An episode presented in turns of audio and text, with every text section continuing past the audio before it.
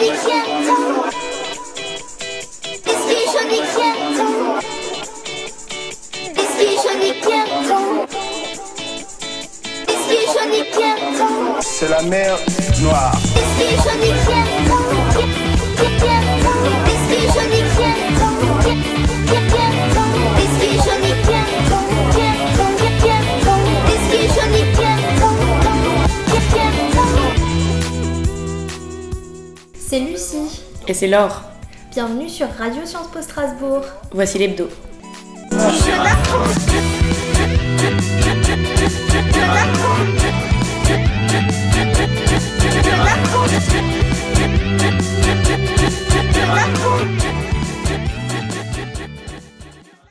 Bonjour à tous, vous êtes bien sur Radio Sciences Po Strasbourg et nous sommes en compagnie de Marine, Léo et Grégoire, Grégoire l'Ancien, pour une émission sur l'humour aujourd'hui. Alors préparez vos plus beaux rires parce que nous allons vraiment vous amuser aujourd'hui. Tout d'abord, je vais vous demander euh, comment ça va?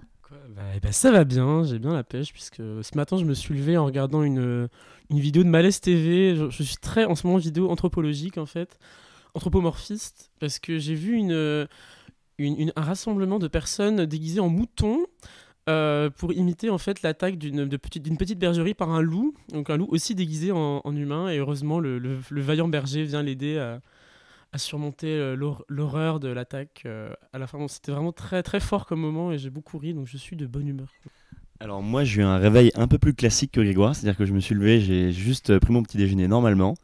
Et ouais voilà, pour rire, j'ai juste eu besoin d'entrer dans le local et il m'a tout de suite donné le sourire dès les premières heures du matin.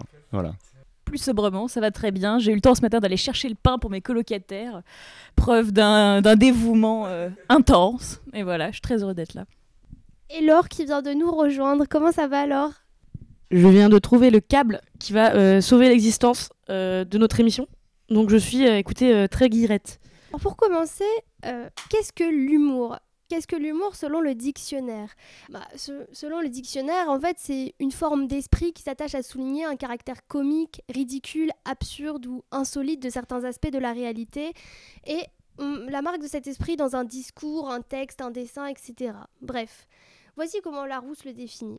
Mais l'humour, ça peut être tout et n'importe quoi. Quelqu'un qui glisse devant vous dans la rue, bah, avant de vous précipiter pour l'aider, peut-être que vous allez esquisser un, un sourire et peut-être que ça vous fera rire pendant quelques heures après. Ou voilà, une chute douloureuse, mais qui est tellement ridicule dans la manière dont ça se produit, vous ne pouvez vous empêcher que de trouver ça amusant. L'humour, ça peut être un dessin, une caricature. On en parle beaucoup en ce moment des caricatures. Ça peut être un jeu de mots.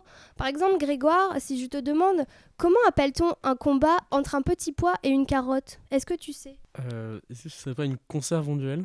Bah, C'est un bon duel et c'est une bonne réponse, bravo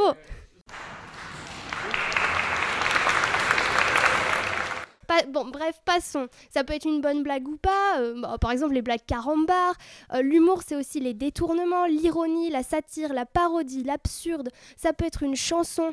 Patientez, vous allez bientôt avoir notre playlist. L'autodérision, la contrepétrie. Alors ça, c'est l'inversion de, de l'ordre des syllabes, de lettres ou de mots qui vont modifier le sens d'une phrase. Ça peut être l'humour noir, les mimes, les grimaces, les... et j'en passe. Alors quand certains préfèrent les blagues carambars, d'autres regrettent les traits d'esprit de Pierre Desproges par exemple qui déclarait ⁇ Il y a un seul cas où il est convenable d'aborder une femme laide. C'est pour lui demander si elle ne connaît pas l'adresse d'une jolie femme. ⁇ Alors l'humour, il a souvent pour finalité le rire, mais l'humour ne fait pas rire tout le monde et ne fait surtout pas rire de la même manière. Il peut ainsi ne pas être compris par tout le monde. Par exemple, si tu ne connais pas André Rieu, ni Sénèque, alors tu ne comprendras- pas pourquoi, quand André Rieu quitte ses amis, il chante Sénèque qu'un au revoir. Bref, euh, on n'en parle pas aussi, on n'en parle pas souvent, mais l'humour ou l'humour, ça peut aussi être le comique triste, parce que comme le disait Shakespeare, l'humour, cette plaisanterie avec un air triste, ou au 19e siècle quand Flaubert parlait du grotesque triste, ou Baudelaire avec son mélange du grotesque et du tragique, ou encore Alfred Jarry avec le comique macabre. Alors l'humour peut, aussi se baser sur quelque chose de triste. Mais moi j'ai envie aussi, pour commencer l'émission, de vous poser une petite question. Euh, quelque chose d'assez triste en fait qui entoure le monde de l'humour en ce moment. Euh, c'est, on a appris il y a quelques temps déjà. euh, donc il y a la, la chaîne YouTube Copy Comic Videos qui a créé le, qui est créée le 8 octobre et qui diffuse en fait des montages vidéo en essayant de prouver et de montrer que les humoristes français se sont largement inspirés euh, de leurs confrères américains pour écrire les textes qui jouaient sur scène dans les stand-up, les one-man shows. Alors des blagues devenues cultes, certes, sont reprises, mais ici on parle plus de reprises vraiment mot à mot, si vous voulez, de traduction vraiment littérale des blagues. Alors à gauche de l'écran, on voit le spectacle de l'artiste américain plagié, et à droite l'extrait français on a plusieurs noms qui sont tombés, comme euh, Thomas Sisley, qui était le premier, Gad Elmaleh, Jamel Debbouze, Arthur, entre autres. Et l'auteur des vidéos, en fait, dénonce euh, le fait qu'il est, question de l'identité même de la scène humoristique française.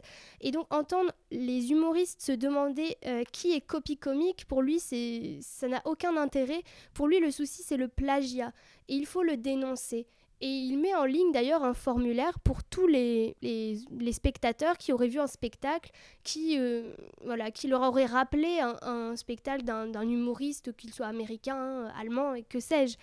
Et alors même que si certains, en fait, certains ont dit aussi que cette astuce n'était pas nouvelle. Par exemple, que Fernand Reynaud était était un parfait exemple qu'il s'inspirait fortement des, spectacles qu'il allait voir et que quand les producteurs l'apercevaient dans la salle et que leurs euh, jeunes recrues passaient sur scène, ils conseillaient fortement d'ailleurs de le faire sortir leurs- les plus mauvaises blagues, leurs leurs plus mauvais sketchs, car ils savaient que Fernand Reynaud les reprendrait.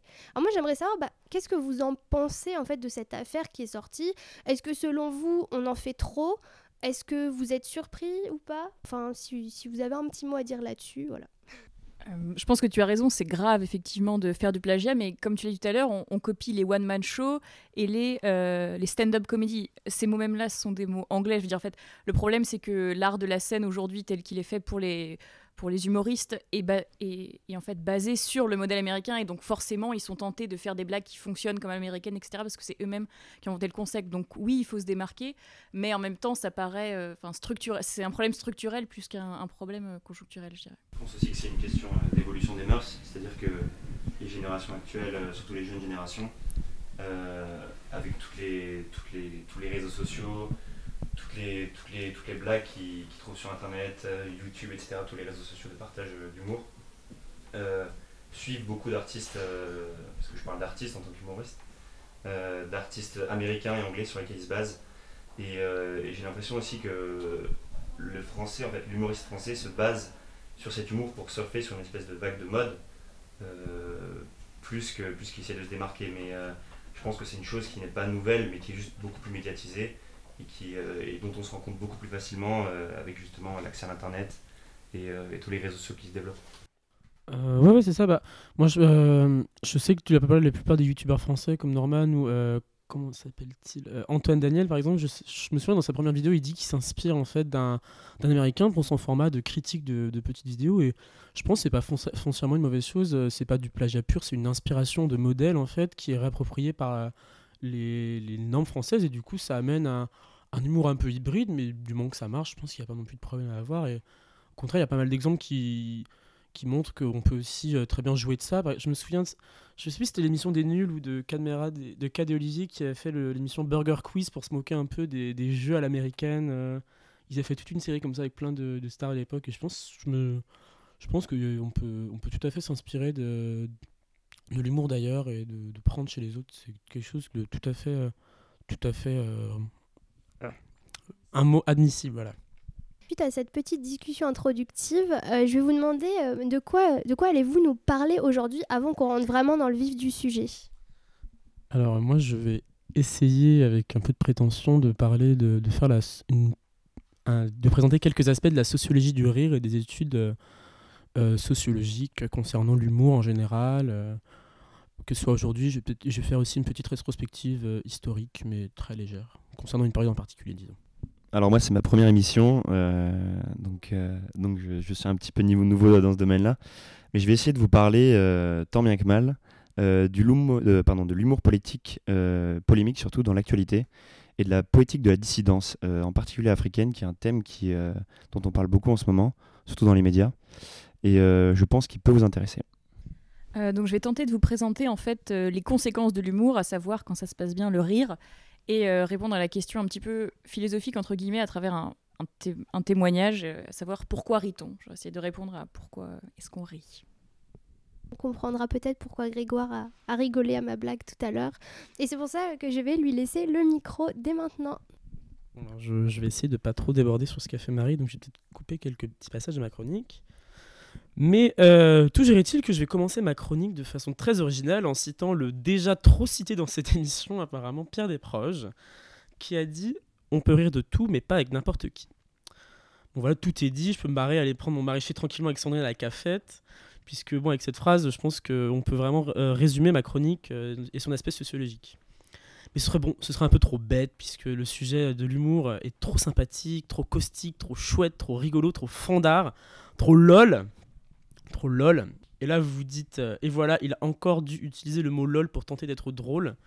Il n'a pas été foutu capable d'écrire une seule chronique radio l'année dernière quand il était respo, et il revient pour faire le vieux con et donner des leçons d'humour. Mais bref, commentons rapidement la phrase de Desproges. Car évidemment, on peut rire de tout, c'est même un droit. Ce droit qui permet à Charlie Hebdo de publier en une la caricature d'un petit Syrien noyé sur une plage, malgré le fait qu'elle ait choqué une bonne partie du monde, pour qui la, conception de la liberté d'expression à la française demeure un mystère euh, presque incompréhensible. C'est bien la preuve qu'on peut parler de tout avec tout le monde. Il existerait donc des règles implicites qui empêcheraient en ce moment, par exemple, de faire une blague sur le jeu tactique de l'AS Saint-Etienne au bar des sports, ce qui fait donc du rire un objet d'étude de la sociologie. En effet, l'humour devient un sujet de recherche de premier ordre à la fin du XXe siècle, puisqu'on cherche à comprendre la focalisation sur les sentiments des femmes et des hommes au début euh, du siècle. Donc, euh, le développement de la recherche en sociologie va éclabousser les autres sciences sociales, l'ethnologie, l'anthropologie et l'histoire, par exemple. Donc, on a déjà parlé long- longuement au cours des travaux de Norbert Elias. Je vais essayer de parler d'une autre époque, pour ne pas euh, ennuyer l'auditeur. Car euh, j'avais vu en 2013, quand j'étais encore un petit étudiant en licence d'histoire, un, un magazine de l'histoire, justement, euh, qui parlait des, des- des- des- émotions et des sentiments au Moyen-Âge.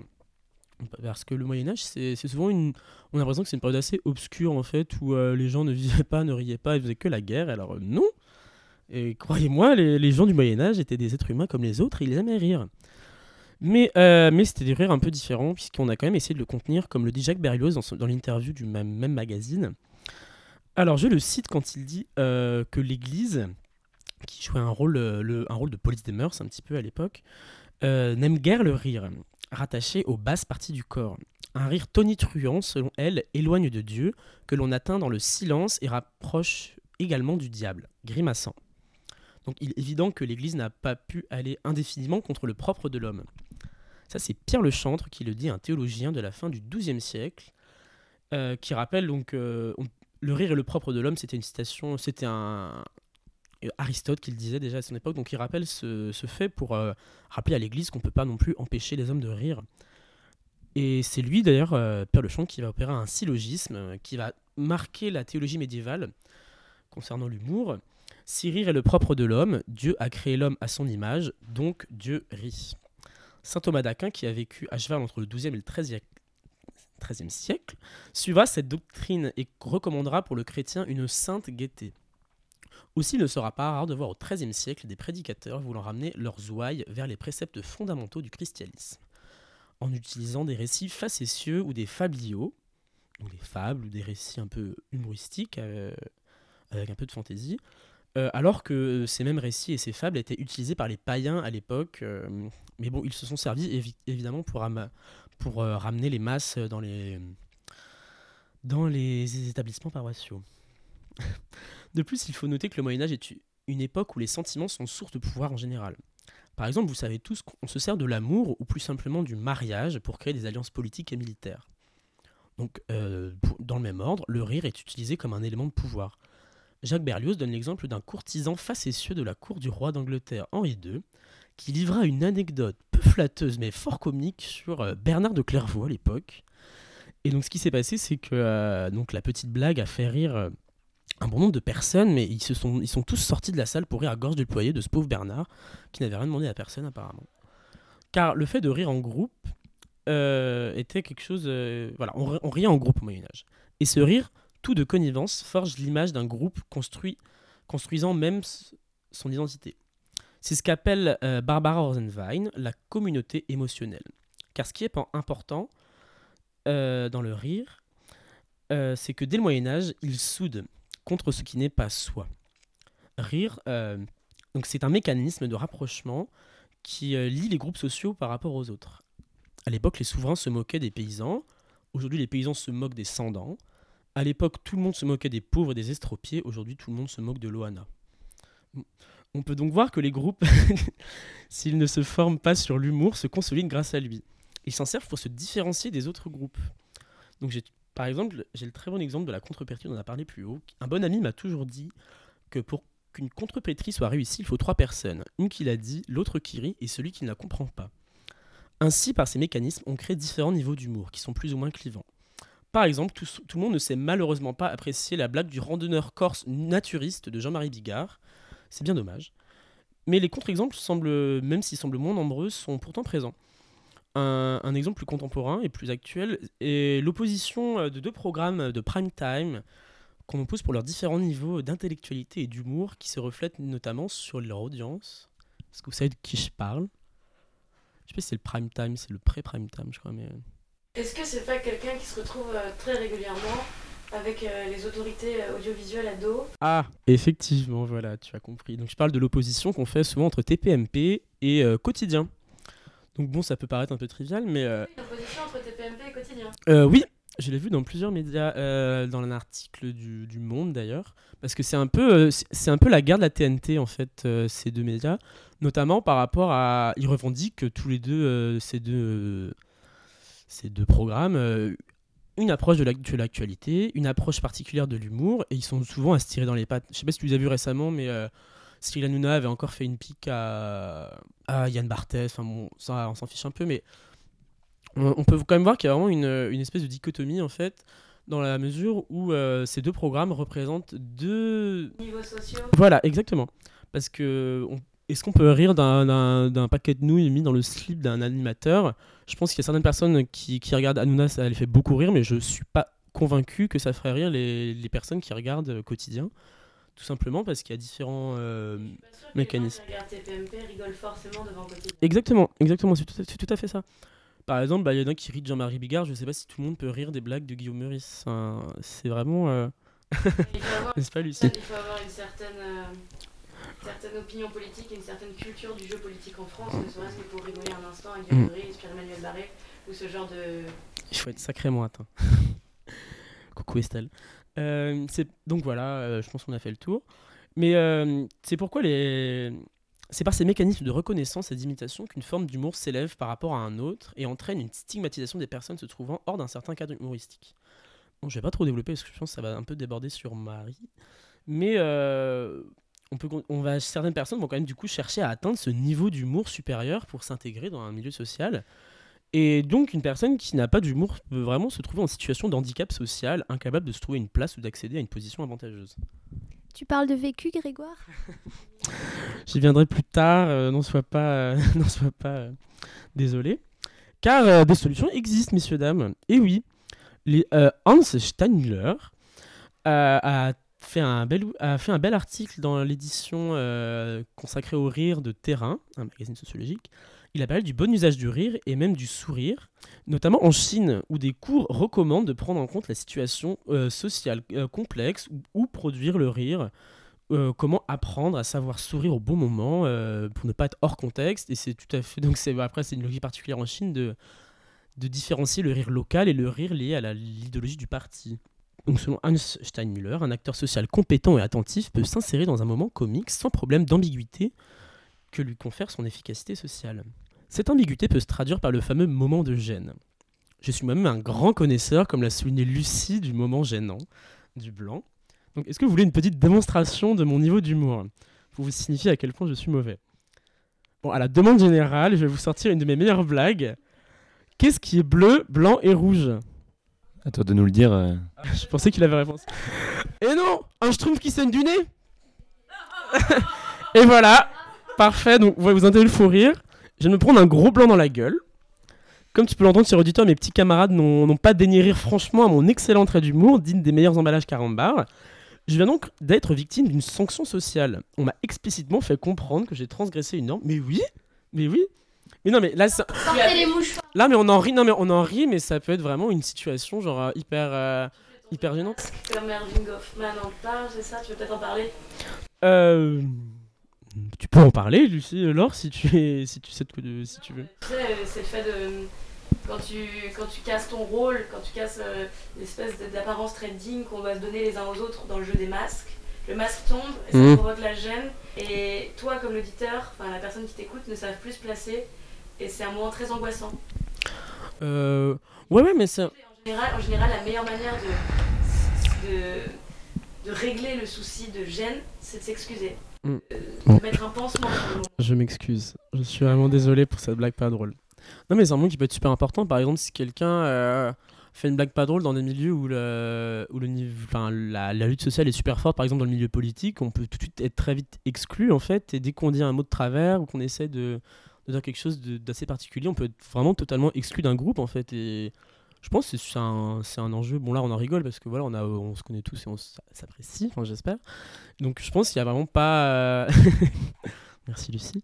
Donc je pense, mais euh, c'est quand même un enjeu qui est assez important. Il faut aussi savoir aller au-delà de la norme, la transgresser, quitte à choquer ou à révéler des vérités qu'il n'est pas toujours bon de rappeler pour, euh, pour faire rire. L'important en somme est de savoir le faire, car il n'est pas simple de choquer, il faut, il faut savoir le faire. Un sujet similaire peut faire rire une personne ou ne pas faire rire. Notamment, euh, je voulais euh, parler euh, de l'acharnement récent de Dieudonné sur les, sur les juifs dans ses émissions dans YouTube et dans ses spectacles qui l'ont conduit malheureusement à être censuré par le Premier ministre autoritaire Emmanuel Valls.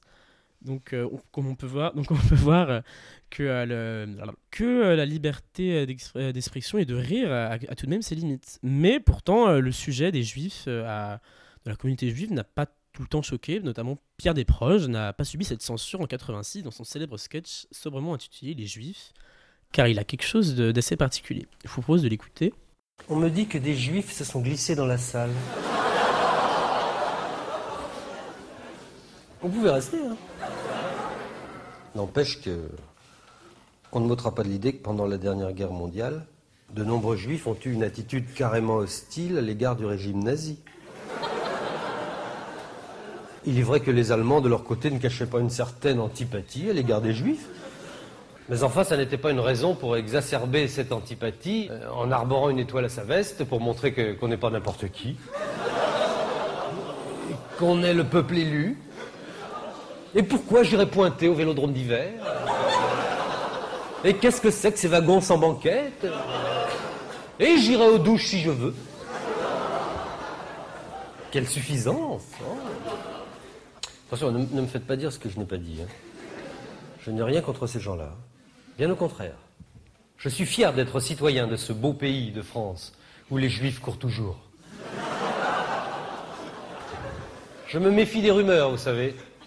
Quand on me dit que si les juifs allaient en si grand nombre à Auschwitz, c'est parce que c'était gratuit, je pouffe.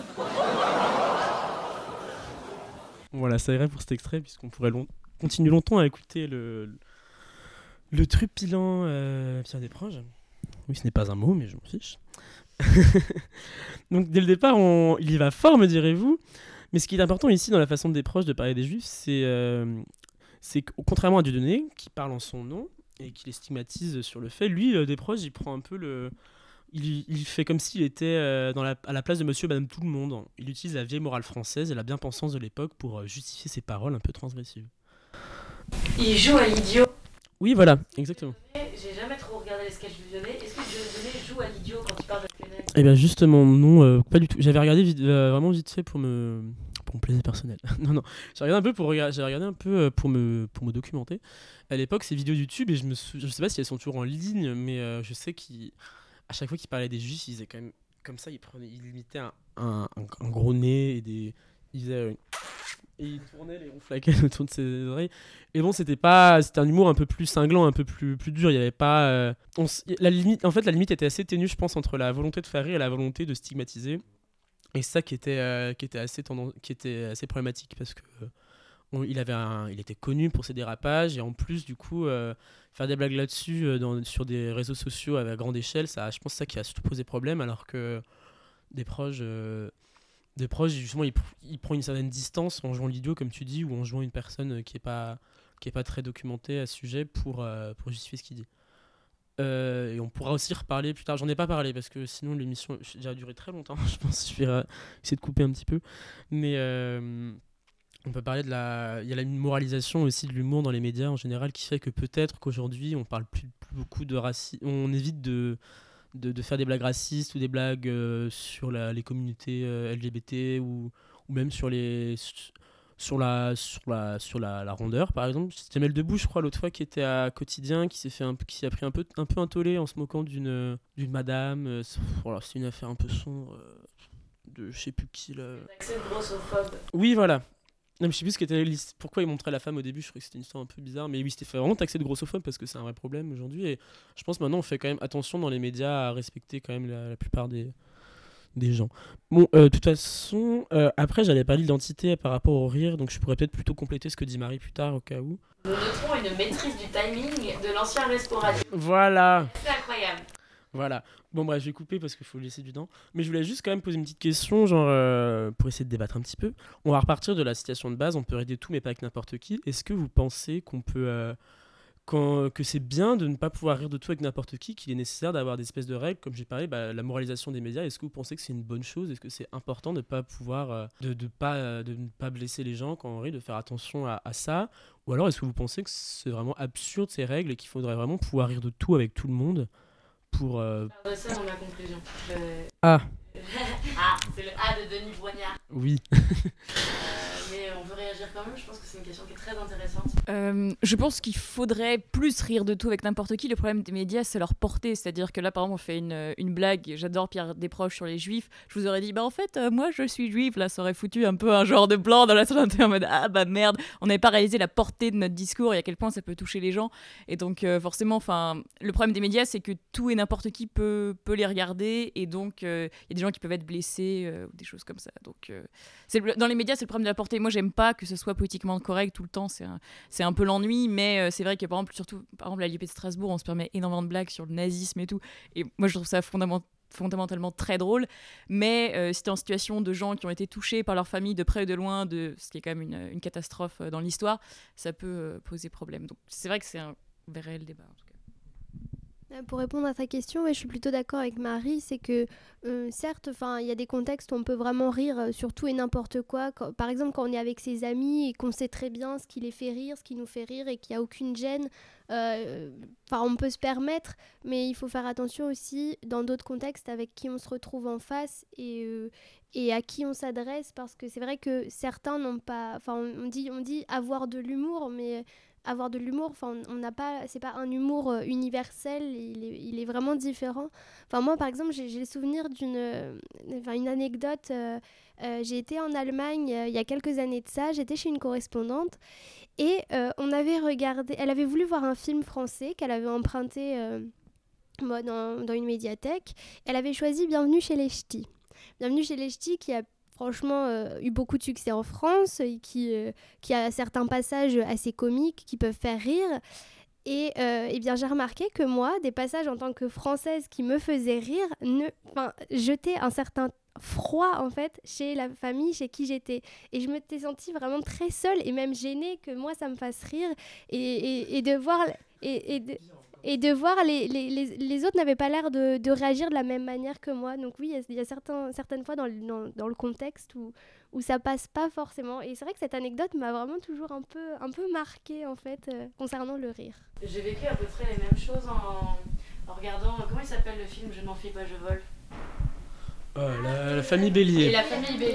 J'ai euh, j'ai regardé la famille Bélier avec euh, une de mes meilleures amies dont le père est, est gravement malentendant. Et il y a une scène où euh, les deux parents vont chez le genre de gynécologue et euh, la fille doit traduire ce que dit le gynécologue en langage des signes à ses deux parents qui sont sourds. Et, euh, et la scène est très drôle parce que le gynécologue explique que la mère a visiblement une herpès ou enfin un herpès ou une, quelque chose, une, maladie comme ça. Et, la, fille, de, la héroïne principale doit traduire à ses parents euh, qu'ils ne peuvent plus faire l'amour pendant un certain temps parce que euh, la maman est malade. Et euh, ils se mettent à sauter partout, et évidemment, comme ils ne, comme ils ne parlent pas, ils font des, boro, des borogonymes euh, incompréhensibles. Ils ont l'air presque un peu de, bébêtes, d'animaux. Et, et moi, évidemment, sur l'instant, ça, ça provoque le fou rire parce qu'ils sont pas contents, parce qu'ils peuvent pas faire l'amour. Et c'est rigolo comme, comme blague un peu, un peu bébête, mais un peu marrante. Et c'était terriblement vexant pour le père de mon ami qui considérait que c'était inapproprié, étant donné qu'on voit très peu les sourds dans le cinéma, de, pour une fois qu'on a l'occasion de les montrer, de les mettre en exergue, de les montrer de cette manière-là. Mm. Et je pense que dans la définition de avoir de l'humour, euh, avoir de l'humour, c'est aussi connaître les limites de l'autre et, euh, et là où on peut le toucher au plus profond de lui-même. Euh, bon, dans, dans le cas d'un film, etc., c'est pas, euh, c'est pas, on peut, enfin, on peut pas, on peut pas agir dessus puisque c'est des films de grande distribution qui sont distribués dans toute la France. Mais euh, dans l'humour, euh, dans l'humour, dans l'humour en- entre individus comme ça, dans, dans des petits groupes, je pense que avoir de l'humour et c'est aussi une, un, comment je pourrais dire, un, une qualité. Avoir de l'humour, c'est pas que juste faire rire, c'est savoir faire rire la bonne personne de la bonne blague qu'il faut au bon moment. C'est une question de timing, je pense, c'est avec des pincettes qu'il faut prendre chaque personne. C'est une question d'analyse de la personne, de savoir ce qui lui, ce qui lui déplaît, ce qui peut la choquer, ce qu'elle a vécu, et en gros, qu'est-ce qui peut la faire rire, et, dans quel cas ça peut la faire rire. C'est là où des émissions, comme euh, disait Grégoire, comme TPMP, qui ne se, euh, qui se posent moins de limites et qui du coup euh, font des, ouais, voilà, sont humiliantes et ne, ne- ne- ne prennent pas en compte forcément le fait que, que, certaines, que certaines personnes euh, peuvent être choquées, même si euh, en général euh, les, personnes, les personnes qui regardent TPMP recherchent justement cet humour. Mais, mais je pense que derrière les intérêts financiers qu'il y a, certaines émissions du coup se, posent des, se posent des limites. Et c'est une bonne chose en soi, je pense, dans, dans- certains cas, puisque ça permet d'avoir des, des, des émissions qui sont plus respectueuses et moins humiliantes de certaines personnes. Mais dans d'autres cas, on voit bien que, par exemple, avec TMPMP, ça, ça crée pas mal de remous et pas mal de, et pas mal de, pas mal de polémiques sur des, euh, sur des sujets assez humiliants que je trouve, euh, que je trouve euh, C'est à se poser la question. Moi, c'est la... j'ai regardé qu'une seule fois TPMP il y a de ça 2-3 ans. À l'époque, c'était pas encore connu comme euh, l'infâme euh, l'infâme programme. Euh, Mais je m'étais posé la question de l'utilité, du but qui était recherché par une telle émission où euh, il lance des débats, mais sur la vie privée des stars ou sur la vie privée des politiques. Il y a énormément de. je pense que c'est une des, une des, un des programmes de, qui est beaucoup regardé avec le plus de chroniqueurs et en même temps où on, on apporte le moins de vrais problèmes. Et c'est à se poser la question, mais où on va? Où on va de prendre autant de chroniqueurs qui viennent de partout pour traiter de rien? Surtout qu'il est entre. Alors il me semble qu'après, il y a une émission qui, qui parle, enfin qui, qui fait une espèce de sum-up de tout ce qui s'est passé dans la télé-réalité dans la semaine. euh, Enfin. euh, je pense que si, c'était du réel journalisme, et si c'était une, émission télévisuelle qui avait comme vrai but de remettre en question euh, les problématiques actuelles, euh, il y aurait beaucoup moins une espèce de temps qui serait dédié à l'humiliation. Ouais, bah, bon, pour TPMP, moi je pense juste c'est du divertissement en fait. On veut juste divertir les gens maintenant, on cherche plus à faire un contenu de qualité. euh, c'est juste l'exceptionnel, du rire. Du rire simple, du rire, euh, du rire clair, du rire euh, de situation, par exemple. euh, voilà, quelqu'un qui se fait mal, qui tombe, ou se moquer juste bêtement de quelqu'un méchamment, bah, c'est... il y a, il y a des personnes que ça fait énormément rire, qui n'ont pas la conscience que- des autres que les, certaines personnes ont, et du coup, c'est clair que. Ils reprennent, ce qui est très étonnant, c'est qu'ils reprennent. c'est les Américains qui ont créé ça en premier, mais ils reprennent toute la, la chorégraphie, même le placement d'une d'un programme télévisuel de grande écoute qui, euh, qui doit discuter l'information et qui doit discuter euh, l'actualité. C'est-à-dire que euh, les émissions de divertissement, je pense par exemple aux émissions des jeux, par exemple, Question pour un champion, le placement dans l'espace des différents intervenants est très particulier. C'est un placement ludique. Et là, ils ont un placement autour d'une table, très sérieux, qui ressemble presque... On pourrait presque le comparer au placement qu'on peut voir dans C'est dans l'air, qu'on voyait dans le grand journal. Et là, c'est la même chose. Donc, il y a cette espèce... Cette hybridation du... Non, on fait pas dans le divertissement. On fait dans le demi-divertissement. On fait dans l'information drôle qui va vers l'humiliant. C'est qu'ils n'ont pas clarifié de base quel était le postulat de l'émission. Euh, bah, du coup, je propose qu'on conclue cette première chronique euh, par, euh, par une musique que Grégoire nous a gentiment suggérée. Donc, vous, vous le remercierez pour, euh, pour cette fabuleuse œuvre musicale qui va. Si cliché que ce que tu euh, apportes à chaque émission, Lucie. Est-ce que c'est encore plus cliché Bon, je sais pas, il y, a du- il y a du niveau, oui, quand même. Là, il y a du niveau. À Lucie. Écoutez, je vous propose qu'on qu'on écoute, qu'on fasse une pause. euh, et voilà, Philippe Catherine va ravir vos oreilles avec euh, sa chanson euh, La banane. Non, je ne veux plus jamais travailler, plutôt crever. Non, je n'irai plus jamais au supermarché, plutôt crever. Non, mais laissez-moi, non, mais laissez-moi.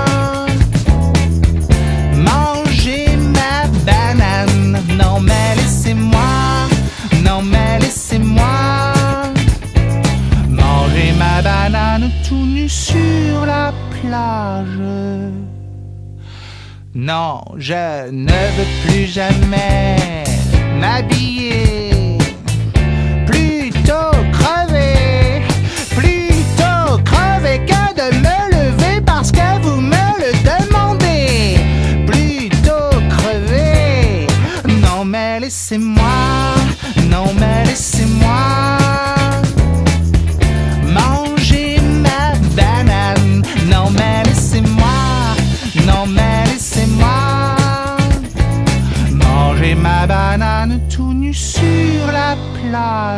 Oui monsieur, je sais que ce sont vos enfants, mais quand ils me voient, ils rigolent tout le temps. Alors laissez-moi, laissez-moi, laissez-moi, laissez-moi, laissez-moi. Non mais laissez-moi, non mais laissez-moi manger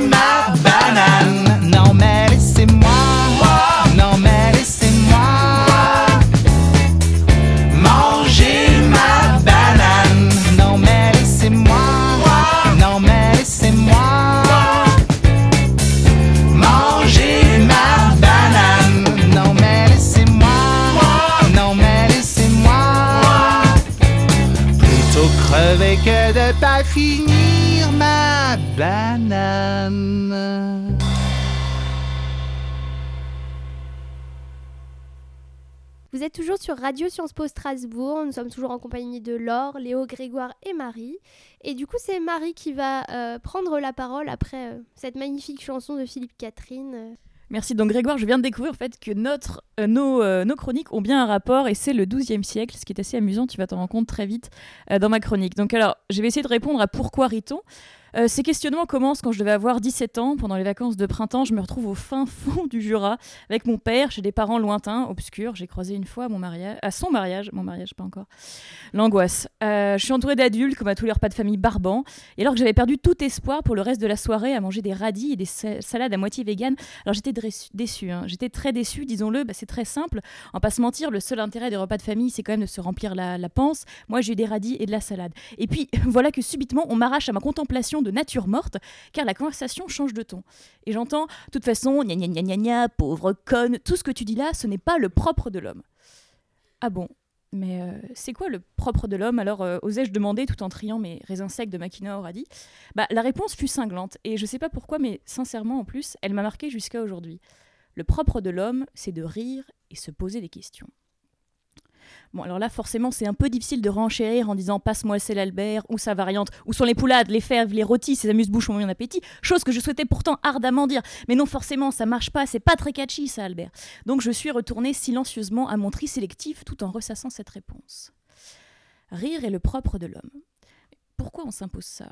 Commencer à faire des bruits d'animaux, des hoquettements, c'est complètement ridicule. On perd toute contenance. On a les joues qui gonflent, on se pince les lèvres, on entend des petits sifflements de locomotives dans le fond, des sons trop gras, acides, aigus, pimentés. On en pleurait presque, ça ne va pas du tout. Autre recette, pire encore, on rit silencieusement. Vous avez ce visage crispé, les yeux plissés, la bouche grande ouverte, tant qu'on verra encore ces foutues graines de kinéa au fond de ma gorge. Et vous secouez bêtement, comme assis sur un marteau-piqueur, attendant que le délire passe, la fièvre tombe. Mais non, ça ne s'en va pas. Enfin si, justement, ça s'en va, ça revient, c'est fait de tout petit. Rien, nada, niette. J'en avais aucune idée, moi, pourquoi on riait. Alors forcément, je me suis tournée vers un grand ponte du rire, Bergson, qui nous dit que le rire est social. On rit de quelque chose de fondamentalement humain, qu'un paysage n'a rien de drôle, et ce n'est que quand Jim Carrey voit des robinets dans les nuages ou que Mr Bean oublie sa chaussure sur sa voiture qu'on commence à se gausser. Le rire, c'est quelque chose de mécanique dans quelque chose de vivant, comme dirait l'autre. Et il avait pas tort d'ailleurs, mais j'ai pas trouvé, ou pas assez cherché, option fort plausible, de penseurs qui décrivaient ma volonté de rire. Pas toujours consciente, mais bien présente. Alors oui, j'étais une grande idéaliste à l'époque et j'ai même dit dans ces folles années, j'en ai un peu honte, je n'ai aucune idée de ce que je veux faire, mais si je peux faire rire les gens que je connais chaque jour, ça me suffit. J'adorais l'oubli qu'il y a dans le rire. Ça peut paraître idiot, mais quand on rit finalement, on s'oublie. Et c'est peut-être mieux, je ne, vous, je ne vous rappelle pas les affres de votre sublime figure tirée par les gargouilles diaboliques de l'humour. Lorsque vous riez avec quelqu'un ou avec vous-même, vous oubliez tout. La peur d'être ridicule. Trop tard, vous l'êtes déjà. Le mal-être face à un autrui radicalement autre. Vos angoisses de demain, vos cauchemars, vos peines de cœur et vos regrets. Vous vous retrouvez en apesanteur, dans cet espace-temps si fragile qu'à l'instant où vous réalisez que vous y êtes, vous en êtes déjà sorti. Car finalement, faire rire quelqu'un, c'est tellement simple. Le résultat est quasi immédiat. Vous sortez une phrase, souvent hors de son contexte, et bim, vous avez la réponse la récompense à la clé qui sonne. Faire rire, c'est souvent surprendre, c'est titiller ce que l'autre considère comme absurde. Faire des liens où les gens ne s'attendent pas. Sortie du Claude François vous a peut-être fait sourire alors que en soi cette référence est juste ringarde et parle d'une chanson populaire. Populaire, tiens, parlons-en du populaire. Celui qui te fait rire, le clown de la classe là-bas, il est bien souvent populaire. Pourquoi? Parce que finalement, il en appelle à ton référentiel. Il crée un lien entre deux notions qui paraissent lointaines, mais au fond que tu connais. Alors tu te sens intégré, vous faites partie d'un groupe, vous êtes dans le game. Finalement, qu'est-ce que c'est le rire à part se conforter qu'on est ensemble et qu'on n'a aucune idée de ce qu'on est bien les foutre dans cette galère? Galère qui nous mène tous à un trou noir, sans fond, sans réponse. Je vous rappelle que le questionnement est aussi le propre de l'homme et il semblerait, à mon avis, que peut-être l'humour en soit la réponse. Le rire serait là pour nous mettre à distance, pour nous permettre de s'échapper un instant au sable qui file sans demander son reste, un havre de paix où, hideux, vous rayonnez pourtant d'un beau soleil intérieur. Alors, film que je ne vous conseille pas de voir sous peine de comprendre l'humour de Christine Angot, ce qui vous voudra un aller direct en enfer. Une finalité si effrayante que finalement, on décide d'en rire pour l'oublier. Voilà. Donc, pourquoi est-ce qu'on rit? C'était la question du jour. C'était incroyable. Oui, mer- merci beaucoup. ouais, profondeur et tu réponds à beaucoup de problématiques qu'on oublie parfois de réfléchir, à propos desquelles on oublie parfois de réfléchir. Et tu as réussi à être super intime tout en étant extrêmement vrai. Euh, oui, moi je. Pourquoi rit-on Euh, je peux. Je peux finir un peu ma chronique en parlant de ce que j'allais mettre après. Yes ça Non mais on peut. euh, moi je pense qu'on rit aussi pour pour savoir qui on est. non plus sérieusement en fait on quand on veut faire rire c'est le mec c'est ce dont j'allais parler après c'était on veut souvent faire rire en parlant de soi en fait pour faire rire les autres et c'est souvent la façon euh, la plus naturelle de faire rire c'est de parler de soi en fait et du coup euh, on montre euh, ce qui est vraiment singulier par rapport à nous, ce que font souvent les humoristes, par exemple. bon, j'ai plus mon texte sous les yeux, mais tout ce qui, tout ce qui se passe euh, quand on parle de Smaïn, qui imite euh, un président arabe pour se moquer un peu de ses origines et de sa communauté, pour arriver au Jamel Comedy Club, qui est une vraie institution pour l'humour euh, du- au Moyen-Orient, avec le, le Marrakech du rire, c'est ça? On voit que quand on veut faire rire, quand on fait de l'humour, et ben on peut se trouver soi-même, on peut se revendiquer une identité en fait, et c'est comme ça que, que si on, voilà, on se trouve, on se trouve par rapport aux autres. Qu'est-ce qui nous fait rire? Est-ce que cette personne me fait rire? Donc, ah bah, me fait rire, je vais avec elle. Et on se trouve par rapport aux autres, par rapport à, soi, quoi. Et donc, le rire, c'est important pour, euh, pour se trouver, pour se situer. Donc, je pense que c'est pour ça que le rire est propre de l'homme, en soi. Je pense que faire rire aussi, c'est se rassurer sur son. sur la place qu'on a auprès des autres. C'est se rassurer sur l'affection que les autres peuvent ressentir pour nous. Parce que quand quelqu'un te trouve drôle, souvent, ça arrive souvent qu'on dise Ah, t'es marrante, je t'adore. Ou des choses comme ça. C'est la meilleure manière de se rassurer sur sa place sans être dans l'ego. Juste Ah, c'est bon, je suis pas seule. Et ça, ça, commence aussi dès l'enfance, en fait. Enfin, on se retourne tous vers un enfant qui va nous faire rire, qui, qui va dire euh, une bêtise, enfin, qui va dire une blague, ou, même qui fait une bêtise, mais c'est tellement, enfin, ça, ça paraît tellement, du coup, euh, innocent, entre guillemets, que ça fait rire. Donc, en fait, les enfants, euh, dès le plus jeune âge, en fait, on a, on a envie de, de, de- voilà, de se montrer, et, et se montrer, ça passe par le rire, parce que quand on arrive à faire rire les adultes, les grands, bah, on ressent une certaine fierté en fait. Et donc c'est, enfin je pense que c'est quelque chose qui est ancré très tôt en fait, le fait de vouloir faire rire, le fait, voilà, le fait de vouloir se faire, euh, se faire remarquer par le rire en fait. C'est une question de reconnaissance et d'acceptation, comme tu dis. euh, je pense que, euh, comme, comme, disait, comme disait Laure, être rassuré, souvent, même quand on est enfant, quand on est ado, euh, adolescent surtout, on découvre la vie adulte, on, euh, on, est un peu, euh, on découvre de nouvelles choses, on est un peu, on est un peu lâché libre dans, un monde qui change autour de nous, en, plus de, en plus de notre corps et de notre personnalité qui change. Et, Et je pense que c'est un moyen de se rassurer, c'est un moyen de, de, de, se rattacher à quelque chose, de se dire ah c'est bon, euh, je suis accepté dans tel et tel groupe, j'appartiens à tel et tel groupe d'amis, c'est bon, j'ai fait une bonne action dans ma journée, je pense que là je vais pouvoir faire des connaissances, etc. J'ai marqué des points, ils me voient autrement, etc. Donc c'est une problématique, je pense, euh, oui, comme tu dis, qui est, euh, qui est ancrée très tôt dès l'enfance et qui, est, euh, et qui est encore plus forte, euh, surtout Mm. dans la période adolescente. Bon, en, en plus, je vais juste rebondir. En plus, c'est tout, enfin, tout à fait vrai ce que tu dis parce que c'est comme ça, c'est grâce à l'humour. C'est un peu la première façon d'aborder les gens et de se, de, de se sociabiliser, de se sociabiliser en fait, puisque les liens, les liens d'amitié, ils se, ils, se, ils se forgent, ils s'approfondissent sur du respect, sur de la, de la confiance, de la sincérité, ce genre de choses. Mais euh, la première chose qui nous fait qu'on trouve des amis, c'est l'humour. euh, comment, euh, bon, je citais de nombreuses répliques de sketch euh, un peu pourries, mais comment les moches arrivent-ils à séduire? C'est grâce à l'humour, donc bon. Ah Quand, il a dit, quand Léo a dit marquer des points, dans ma tête, j'ai j'ai réfléchi et je me suis dit waouh, c'est vrai, l'une des meilleures manières de séduire, de se rassurer sur soi-même, sur ce qu'on vaut. Moi, ça me rappelle l'émission qu'on avait faite sur la- les rapports humains, la séduction et le genre. Et c'est vrai que euh, la meilleure manière de se faire accepter par quelqu'un et de, de paraître, alors même qu'on peut avoir tous les défauts du monde, c'est de faire rire. C'est d'être capable de susciter des sentiments qui sont à la fois réconfortants et qui te secouent un peu. Absolument, mais aussi quand tu essaies de faire rire quelqu'un, t'essayes de. Enfin, c'est ce que je disais, tu titilles son, son absurde, c'est-à-dire il faut arriver à faire un lien entre deux choses qu'il connaît et pourtant il n'avait jamais réalisé que ces, deux choses-là pouvaient, euh, pouvaient euh, faire quelque chose ensemble. Mais alors, comment, si le rire est intégrateur, comme vous dites, comment est-ce que vous expliquez le bide?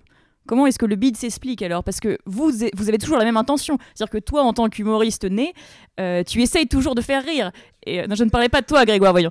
Et, et pourtant, Pour moi, c'est un petit peu comme le, le mauvais goût d'une certaine manière. Euh, je vais rapprocher ça à- parce que moi, je ça me fait beaucoup penser à la séduction. Quand, euh, admettons, il y a quelque chose pour être beau, je sais pas moi, mettre, se maquiller pour une fille, euh, c'est intégrateur. Mais mal se maquiller pour une fille, c'est pire, pire que de ne pas être maquillée finalement. C'est vrai. Et ben c'est la même chose pour l'humour. Euh, c'est prendre un risque, c'est mettre les deux pieds dans une espèce de code. Et si on en manie, on en manie moyennement les subtilités, c'est prendre le risque de s'éclater parce que on a osé et on a mal osé. Et il n'y a rien de plus gênant que quelqu'un qui ose mal. Mais c'est genre- C'est exactement ce que tu disais, Léo, tout à l'heure, euh, quand tu disais, genre, euh, faut aussi une question de sentir les gens. Bah, comme, les cours de, comme les cours en Chine, là, pour apprendre à être drôle, c'est une question de d'analyser une situation, de comprendre les gens, de comprendre la subtilité, comment toucher les gens, avec quelle forme. Et c'est aussi bah, une forme d'intelligence de pas faire de bide, en somme. Du coup, c'est vrai que bon, quand on fait un bide, souvent, c'est qu'on n'a pas super bien réfléchi à la blague qu'on allait faire, à comment elle allait tourner, malheureusement. Mais, euh, mais ouais, enfin, il n'y a pas. euh, c'est une mauvaise, un mauvais calcul en somme. Mais le, le bid, je parlais de Malaise TV euh, tout à l'heure, mais c'est un truc maintenant qui fait énormément rire. C'est le, la gêne, je trouve, c'est c'est un. Je sais pas si ça se développe que maintenant, ou dites-moi si j'ai tort, mais j'ai l'impression que ça se développe de ouf. Bon, par rapport à Malaise TV, mais il y avait par exemple. Enfin, moi, ça m'a énormément marqué, je pense, euh, toute ma vie, le- la, je sais pas si vous regardez le Grand Journal à l'époque, à la grande époque, mais euh, quand il y a l'interview du Snoop Dogg, du concert de Snoop Dogg, du fameux Versaillais qui dit Snoop Doggy Dogg. Alors qu'est-ce qu'on attend?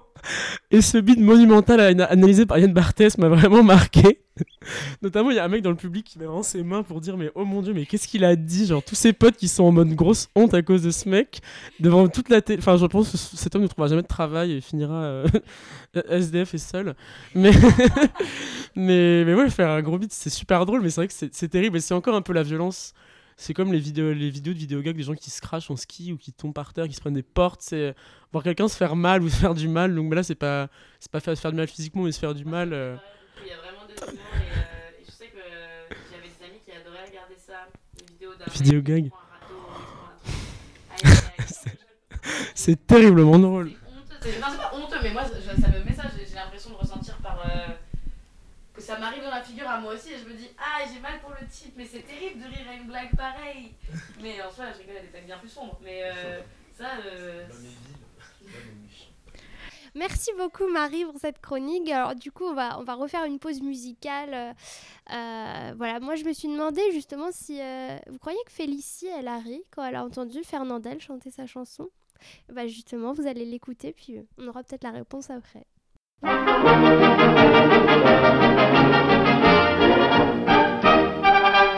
C'est dans un coin du bois de Boulogne que j'ai rencontré Félicie. Elle arrivait de la Bourgogne et moi j'arrivais en taxi. Je trouvais vite une occasion d'engager la conversation. Il faisait un temps superbe, je me suis assis sur l'herbe, Félicie aussi. Je pensais les arbres bourgeonnent et les gueules de loup boutonnent, Félicie aussi. Près de nous sifflait un merle, la rosée faisait des perles, Félicie aussi. Un clocher sonnait tout proche, il avait une drôle de cloche, Félicie aussi. Afin de séduire la petite chatte, je l'emmenai dîner chez Chartier. Comme elle est fine et délicate, elle prit un pied de cochon grillé. Et pendant qu'elle mangeait le sien, je lui fis du pied avec le mien. Je parie un homard sauce tomate, il avait du poil aux pattes, Élysée. Si. Puis une sorte de plat aux nouilles, on aurait dit une andouille, Élysée. Oh, si. Je m'offris une giblotte, elle embaumait l'échalote, Élysée. Oh, si. Puis une poire et des gaufrettes, seulement la poire était blette, Élysée. Oh, si. La Ramon lui tournant la tête, elle murmura quand tu voudras.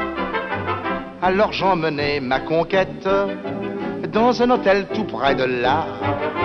C'était l'hôtel d'Abyssinie et du Calvados réunis. Je trouvais la chambre ordinaire, elle était pleine de poussière. Oh. Je me lavais les mains bien vite, lavabo avait une fuite. Oh. Sous l'armoire, il y avait une cale, car elle était toute bancale. Oh, si. Il y avait un fauteuil en plus, mais il était rempli de puces, Félicie. Oh,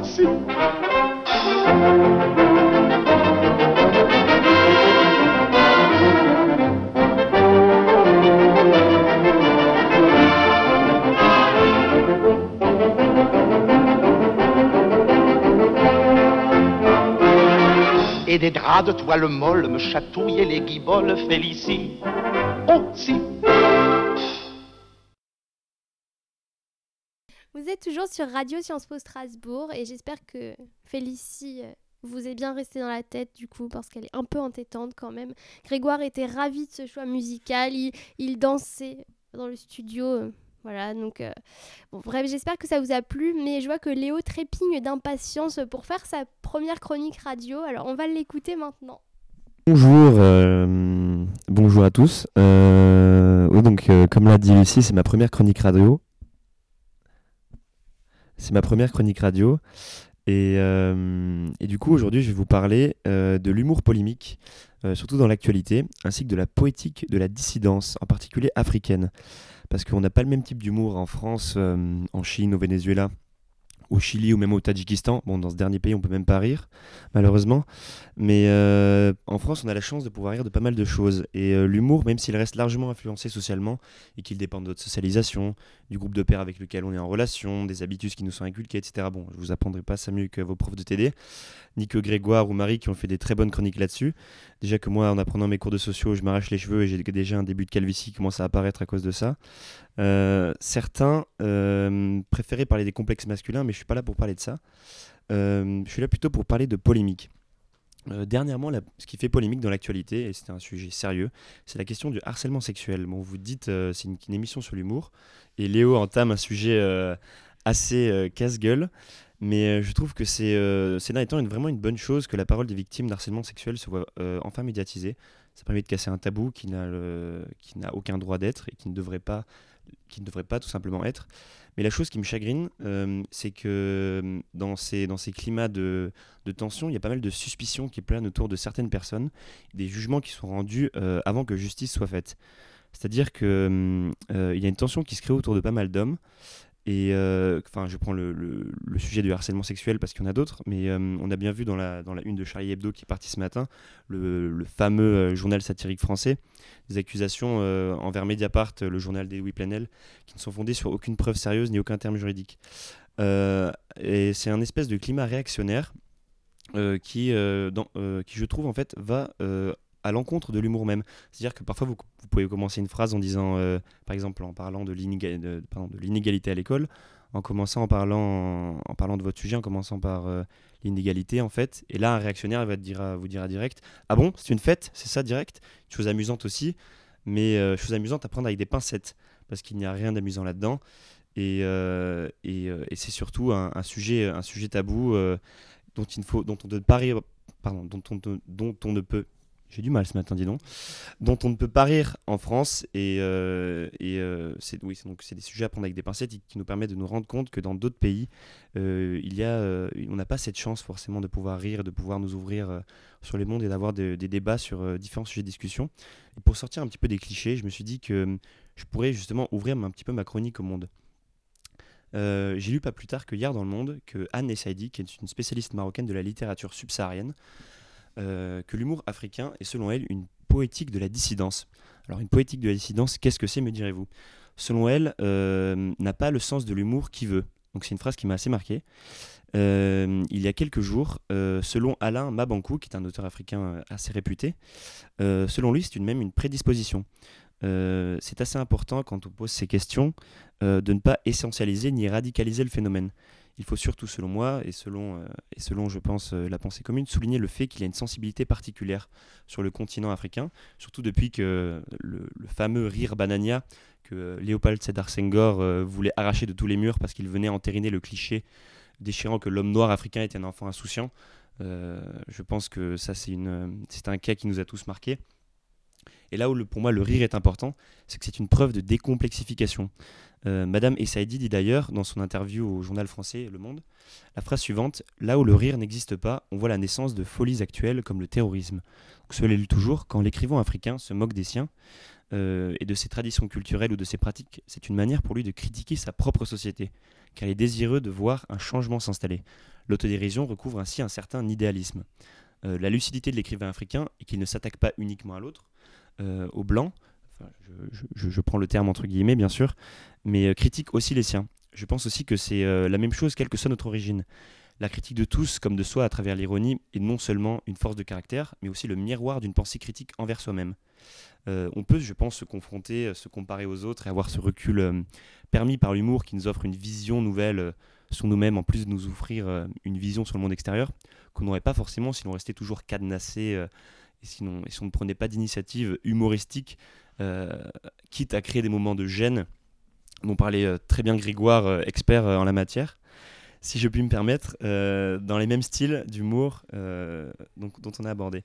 Ça permet tout simplement, je pense, d'éviter d'être lourd, en somme, et de varier les styles d'humour, de s'adapter à chaque personne, situation, pour en tirer les traits humoristiques et donc grandir et s'améliorer dans la question humoristique, c'est-à-dire euh, savoir euh, où sont les limites et savoir celles qu'il ne faut pas dépasser, parce que pour certaines personnes, il y a des limites à ne pas dépasser, et c'est complètement compréhensible, je pense. Euh, ici, dans le cas de l'Afrique, on pourrait même parler, je pense, euh, euh, et Madame Essaidi le, le souligne très bien dans son interview, qu'il y a une manière d'appeler son concitoyen à assumer sa part de responsabilité dans les malheurs qui frappent le continent, ou plus particulièrement son pays. C'est-à-dire que la prise de conscience qui se fait à travers l'audace de, prendre position sur un ton humoristique à l'heure actuelle permet de responsabiliser euh, pas mal de personnes qui avant n'avaient pas forcément le courage euh, de se- de s'exprimer en société, euh, d'exprimer leur point de vue.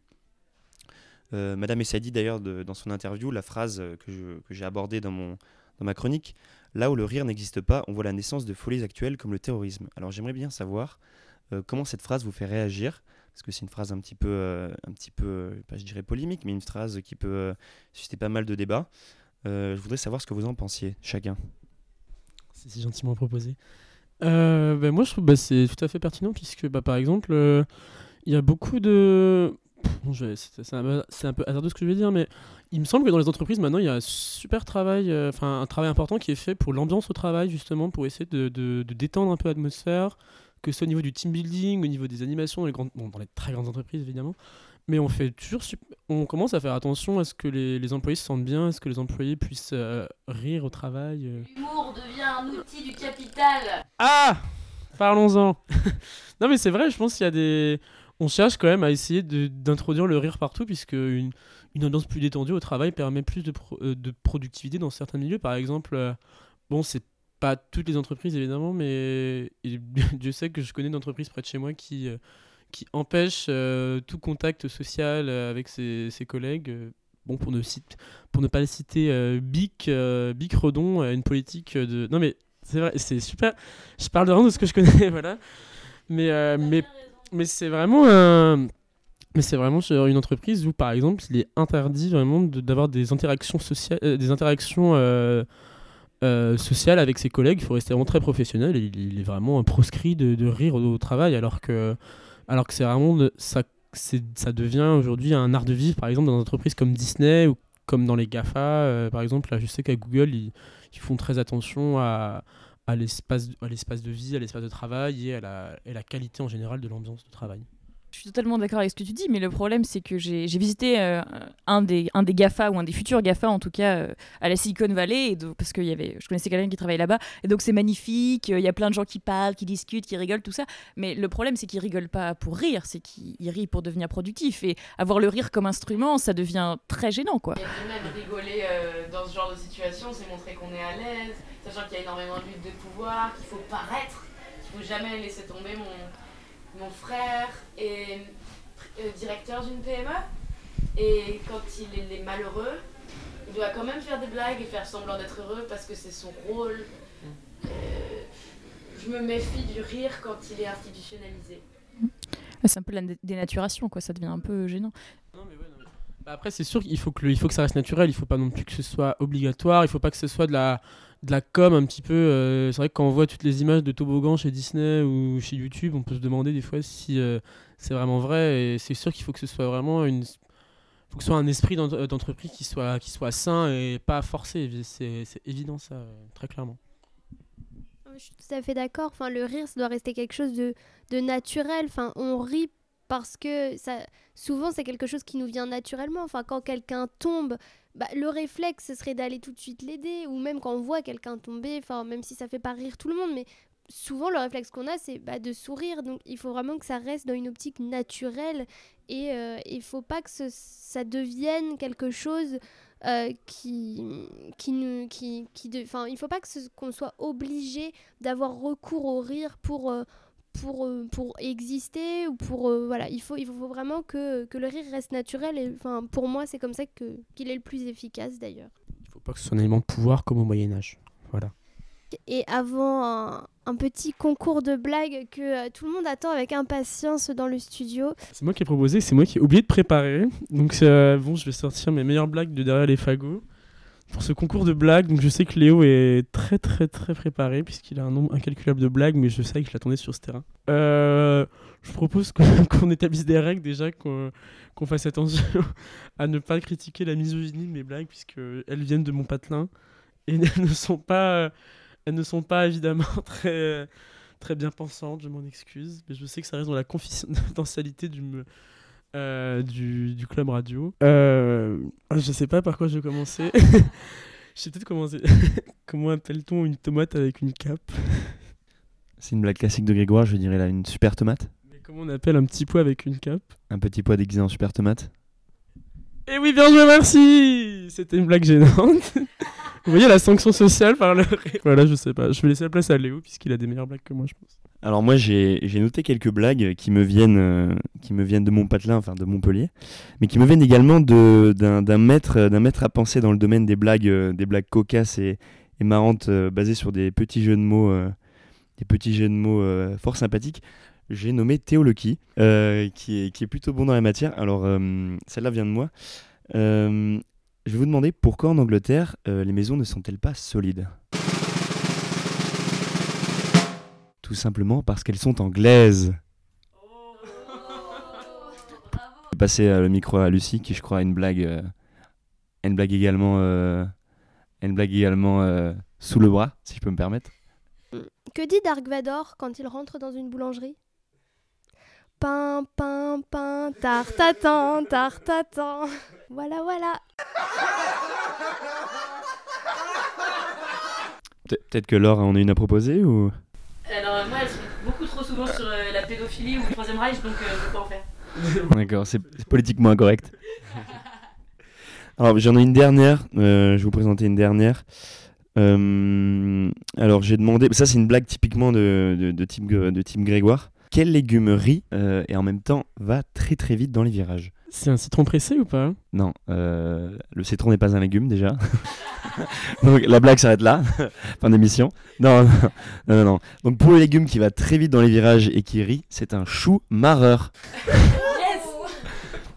Voilà, tambour. c'est tout pour moi, merci.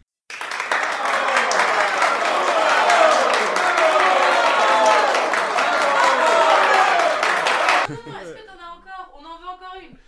Alors j'en ai une autre, j'en ai une autre comme ça dans le même style.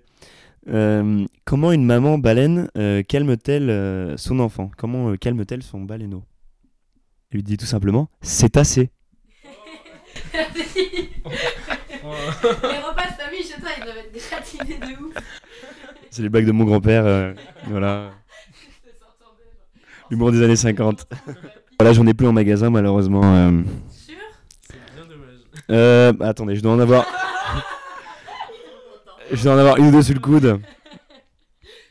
Euh, alors, euh, bah, pour rester pour rester dans la salade. Alors, que fait une salade avec un revolver? Elle les tue Elle les tue Oh, bien trouvé Laure. Très bien trouvé de la part de Laure. Très bien trouvé. Un point pour Laure qui est donc euh, la grande gagnante de, ce, de cette devinette euh, de blague. Une dernière? Alors, euh, euh, que font deux brosses à dents un 14 juillet? Vous trouvez pas Un feu dentifrice. J'ai pas compris. Oh mon dieu Je vais me rappeler pourquoi je ne fais pas ces blagues, c'est que je les comprends pas une fois sur deux. Dentifrice. On est sur du jet de mots de qualité. C'est sub- c'est vrai que c'est tellement subtil à chaque fois qu'on sait plus mettre. Voilà, voilà. Encore une, une dernière. La, la dernière, celle qui. Non, mais il faut savoir s'arrêter là. Euh, donc je pense que j'en ai. Enfin après. euh, Ok, bon bref. Bon, je vais vous raconter une blague plus mignonne pour finir alors, pour finir sur une note de légèreté. Euh, que dit une feuille euh, qui tombe dans une flaque? Ça mouille Non, Laure? Une feuille qui tombe dans une flaque, elle dit Au secours, j'ai papier. Puisqu'elle n'a pas de pied. Mais non, parce que feuille de papier. Est-ce que feuille de papier Oh là, oh là C'est. C'est complexe. Euh, c'est. Alors, donc, euh, Grégoire, le citron est un légume, mais euh, les feuilles, non, pas de pied. Voilà.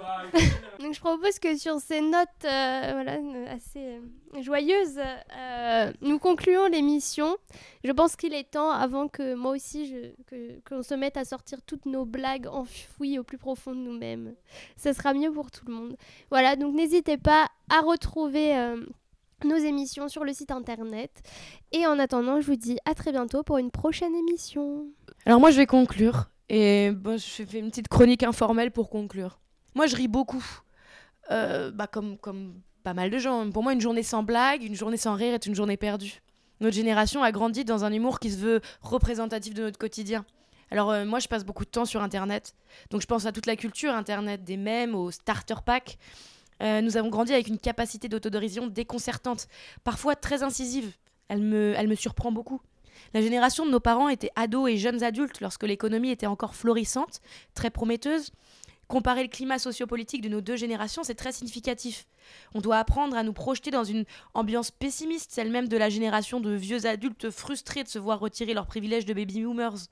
Que ce soit la politique et les modes de pensée alternatifs, plus grand monde n'y croit. Nous ne sommes pas la génération se considérant comme les génies qui révolutionneront le monde.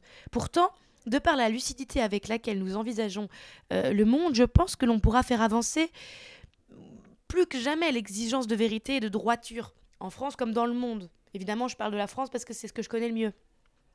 De plus en plus de jeunes se politisent, se sentent concernés par les choix parfois dramatiques que font les dirigeants du monde par Internet, et très souvent l'expriment sous couvert de l'humour. Je pense à la campagne participative de Mélenchon, où les propres supporters de Mélenchon faisaient des mèmes qui, qui étaient parfois gênants, parfois drôles, et en employant beaucoup la dérision. Donc, que ça soit pour ceux qui ont les nerfs les moins tendus, l'esprit les plus doux, avec la dérision est sur les réseaux sociaux sous forme de petites blagues, souvent Twitter, ou pour les grands frustrés sur des forums comme 4chan, où l'anonymat est mise. Seul compte la performance. Euh, slash Paul est une des plus belles, euh, un, des plus beaux euh, exemples de la frustration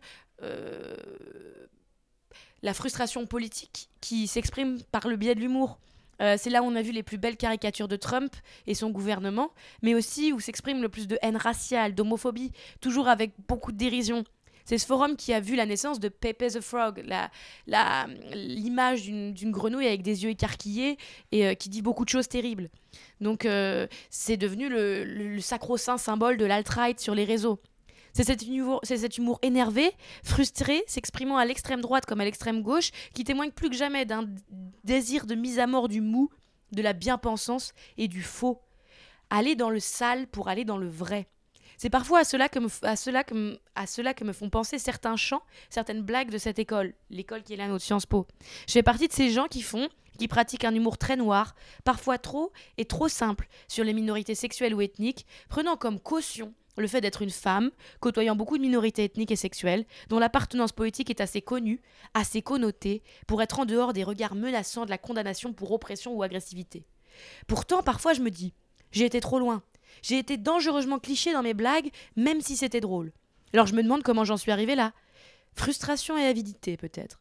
L'humour est aussi une des plus grandes armes de domination du quotidien.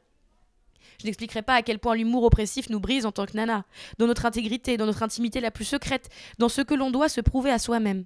J'aime particulièrement cuisiner, entretenir mon appartement, recoudre mes vêtements quand il y a des petits trous dedans, mais j'ai profondément honte de cela, parce que trop d'amis qui, avec humour, m'ont fait comprendre que j'étais pas si féministe, pas si progressiste, parce que j'aime coudre et cuisiner des carottes.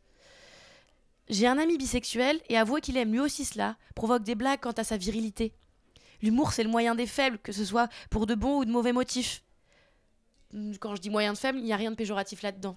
C'est la meilleure manière de dénoncer, critiquer attaquer ce qui est hors de ses prises, ce qui est plus gros que soi, mais aussi ce qui est plus petit. Quand on utilise l'humour, on ne met pas sa dignité en jeu, on met souvent celle des autres. On l'arrache avec violence pour la tordre, la briser, la déformer aux yeux des autres. Que ça soit Pierre-Emmanuel Barré ou les guignols de l'info, dans leurs registres respectifs, elles ont tout à fait tranquillement déplacé l'image que leurs auditeurs avaient des politiques. C'est pour cela qu'en France, les autorités s'arrogent parfois, très, arbitraire- très- très arbitrairement, le droit de censurer certains humoristes, pour le meilleur comme pour le pire. Selon moi, c'est toujours pour le pire. Mais il me semble qu'il faut redonner tout son poids et son importance à ce qui est dit sous le couvert de l'humour. Je ne suis pas d'accord avec des proches. Et les crétins décomplexés qui déclarent après leur blague graveleuse On peut rire n'importe qui, de- on peut rire de tout, mais pas avec n'importe qui. Non. On peut rire de tout, mais pas n'importe comment. Je vais vous laisser sur, euh, sur, euh, sur cette conclusion. S'il n'y a pas de réaction, euh, je vais euh, vous laisser sur l'extrait, euh, enfin sur la, la musique euh, proposée par euh, Lucie, femme de François Fillon, Frédéric Fromet. Je vous souhaite euh, une très bonne semaine. De quoi vous allez-vous nous chanter? Alors j'ai revisité une célèbre chanson féministe afin de défendre Pénélope.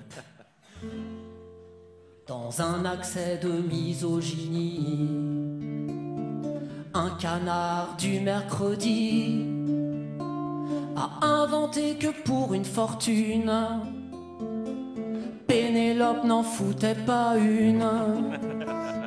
Voilà ce que c'est que le drame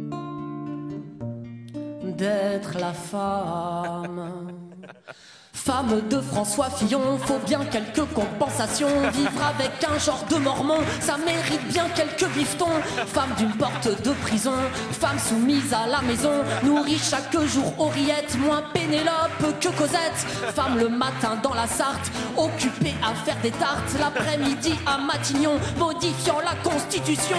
Femme modèle au foyer et à la fois à l'Assemblée, c'est un peu minable ce qu'elle gagne, compte tenu que c'est Wonder Woman. Femme, pauvre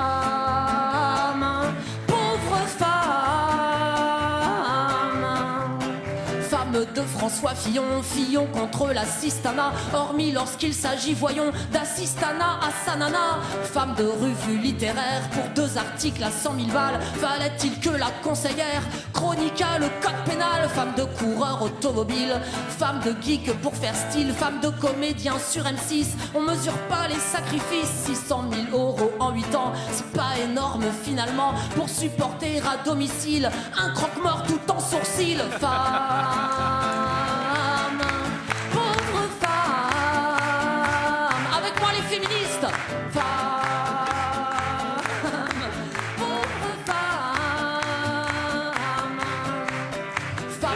François Fillon.